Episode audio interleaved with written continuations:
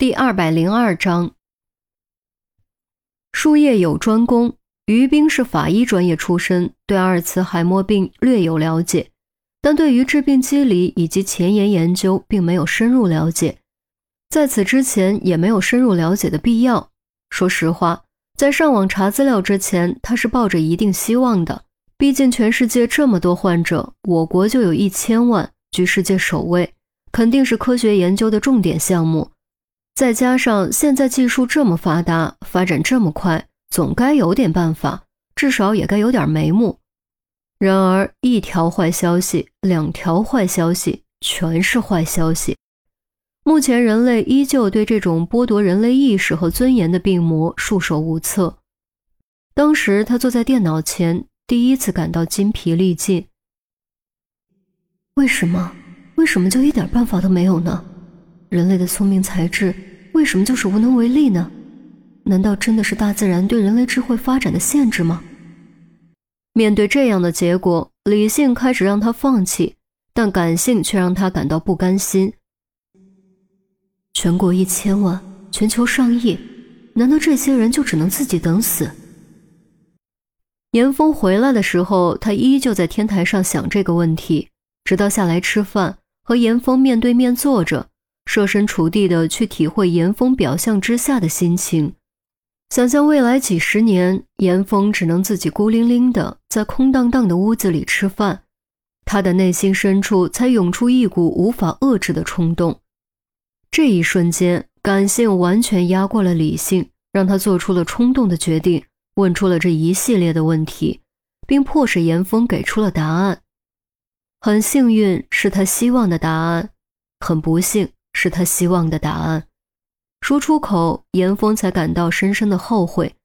刚才那一瞬间，他的感性同样暂时压过了理性，而这恰恰是他最不想发生的。再也待不下去，外套都顾不上拿，用最快的速度穿鞋夺门而逃。他有勇气面对最凶残的歹徒，在这一刻，他完全不知道该怎么面对于冰。于冰没有拦，也没有追。只是抬手摸了一下眼角，嘴角撇了撇，发出一声似哭似笑的呜咽。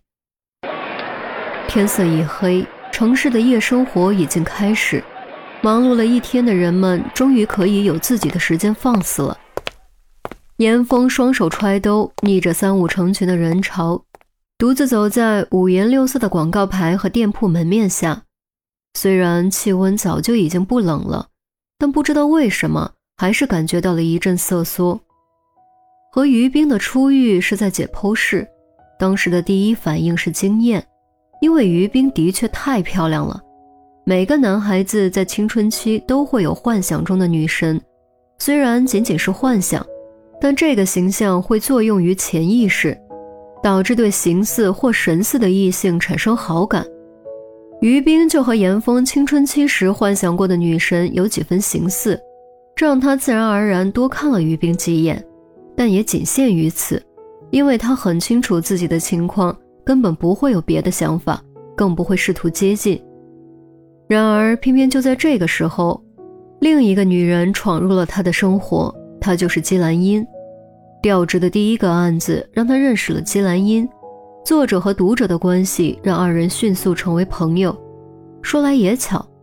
金兰英和幻想过的女神有几分神似，也就是性格气质方面，他很喜欢金兰英落落大方的性格，和金兰英相处总是很放松，不用刻意琢磨该说什么不该说什么，而且金兰英很能聊，天文地理八卦奇闻，总能找到共同的话题，永远不用担心冷场。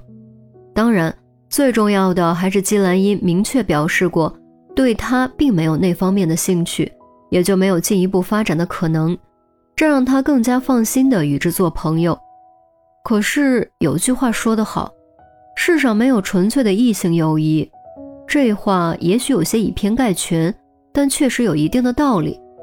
随着相处的加深，严峰发现自己对金兰英产生了微妙的感觉。与此同时，就好像老天有意，无论工作还是生活中，和于冰的交集也越来越多。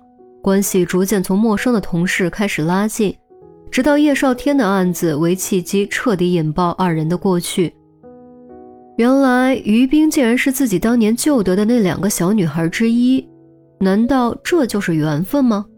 不管是不是缘分，随着距离的拉近，他对于冰也愈发了解，开始透过高冷孤僻的表象看到本质，开始撕掉一开始给于冰打上的标签，窥探到他与众不同的内心世界。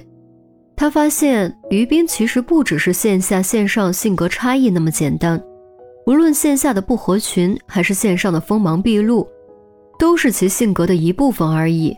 不经意间流露的隐藏部分非常有意思。紧接着，诡异的情况就发生了。原本感觉和季兰英很近，却越相处感觉越远；原本感觉和于冰很远，却越相处越近。而越是和于冰接近，他就愈发感觉被于冰所吸引。他会开始在乎他的想法、他的情绪、他的安危。听到自己的手机短信提示音，会第一时间想到他；看到他露出罕见的笑意，也会感到欣慰。然而，残酷的现实摆在眼前，他很清楚自己的情况，所以他只能选择适可而止，选择做一个旁观者，选择不去拥有。不拥有就不会失去，不拥有就不会受到伤害。他相信时间总能磨掉所有棱角，总有一天自己会淡忘这份感觉，总有一天他们会成为自己生命中的过客。自己这只孤舟必将在未来的某一天独自抵达尽头，然后独自上岸，随风而逝，永远飘散在天地间。这就是自己的命运。可他万万没想到。以这次袭击为契机，先是姬兰英通过视频吐露心事，接着不知所踪，生死不明，再接着于冰迫使他说出了自己的秘密，并在明知他情况的情况下，直截了当将事挑明，以一种大多数女孩子都做不到的方式完成了告白。于是他乱了，心乱了，他不知道该怎么面对，更不知道该怎么做。这是他人生第一次如此迷茫，感觉自己就像是茫茫大海上的一叶孤舟，风雨飘摇，不见灯塔。这一刻，他是多么希望有人能为自己指明方向，可惜没有。在这陌生的城市中，他只能独自面对。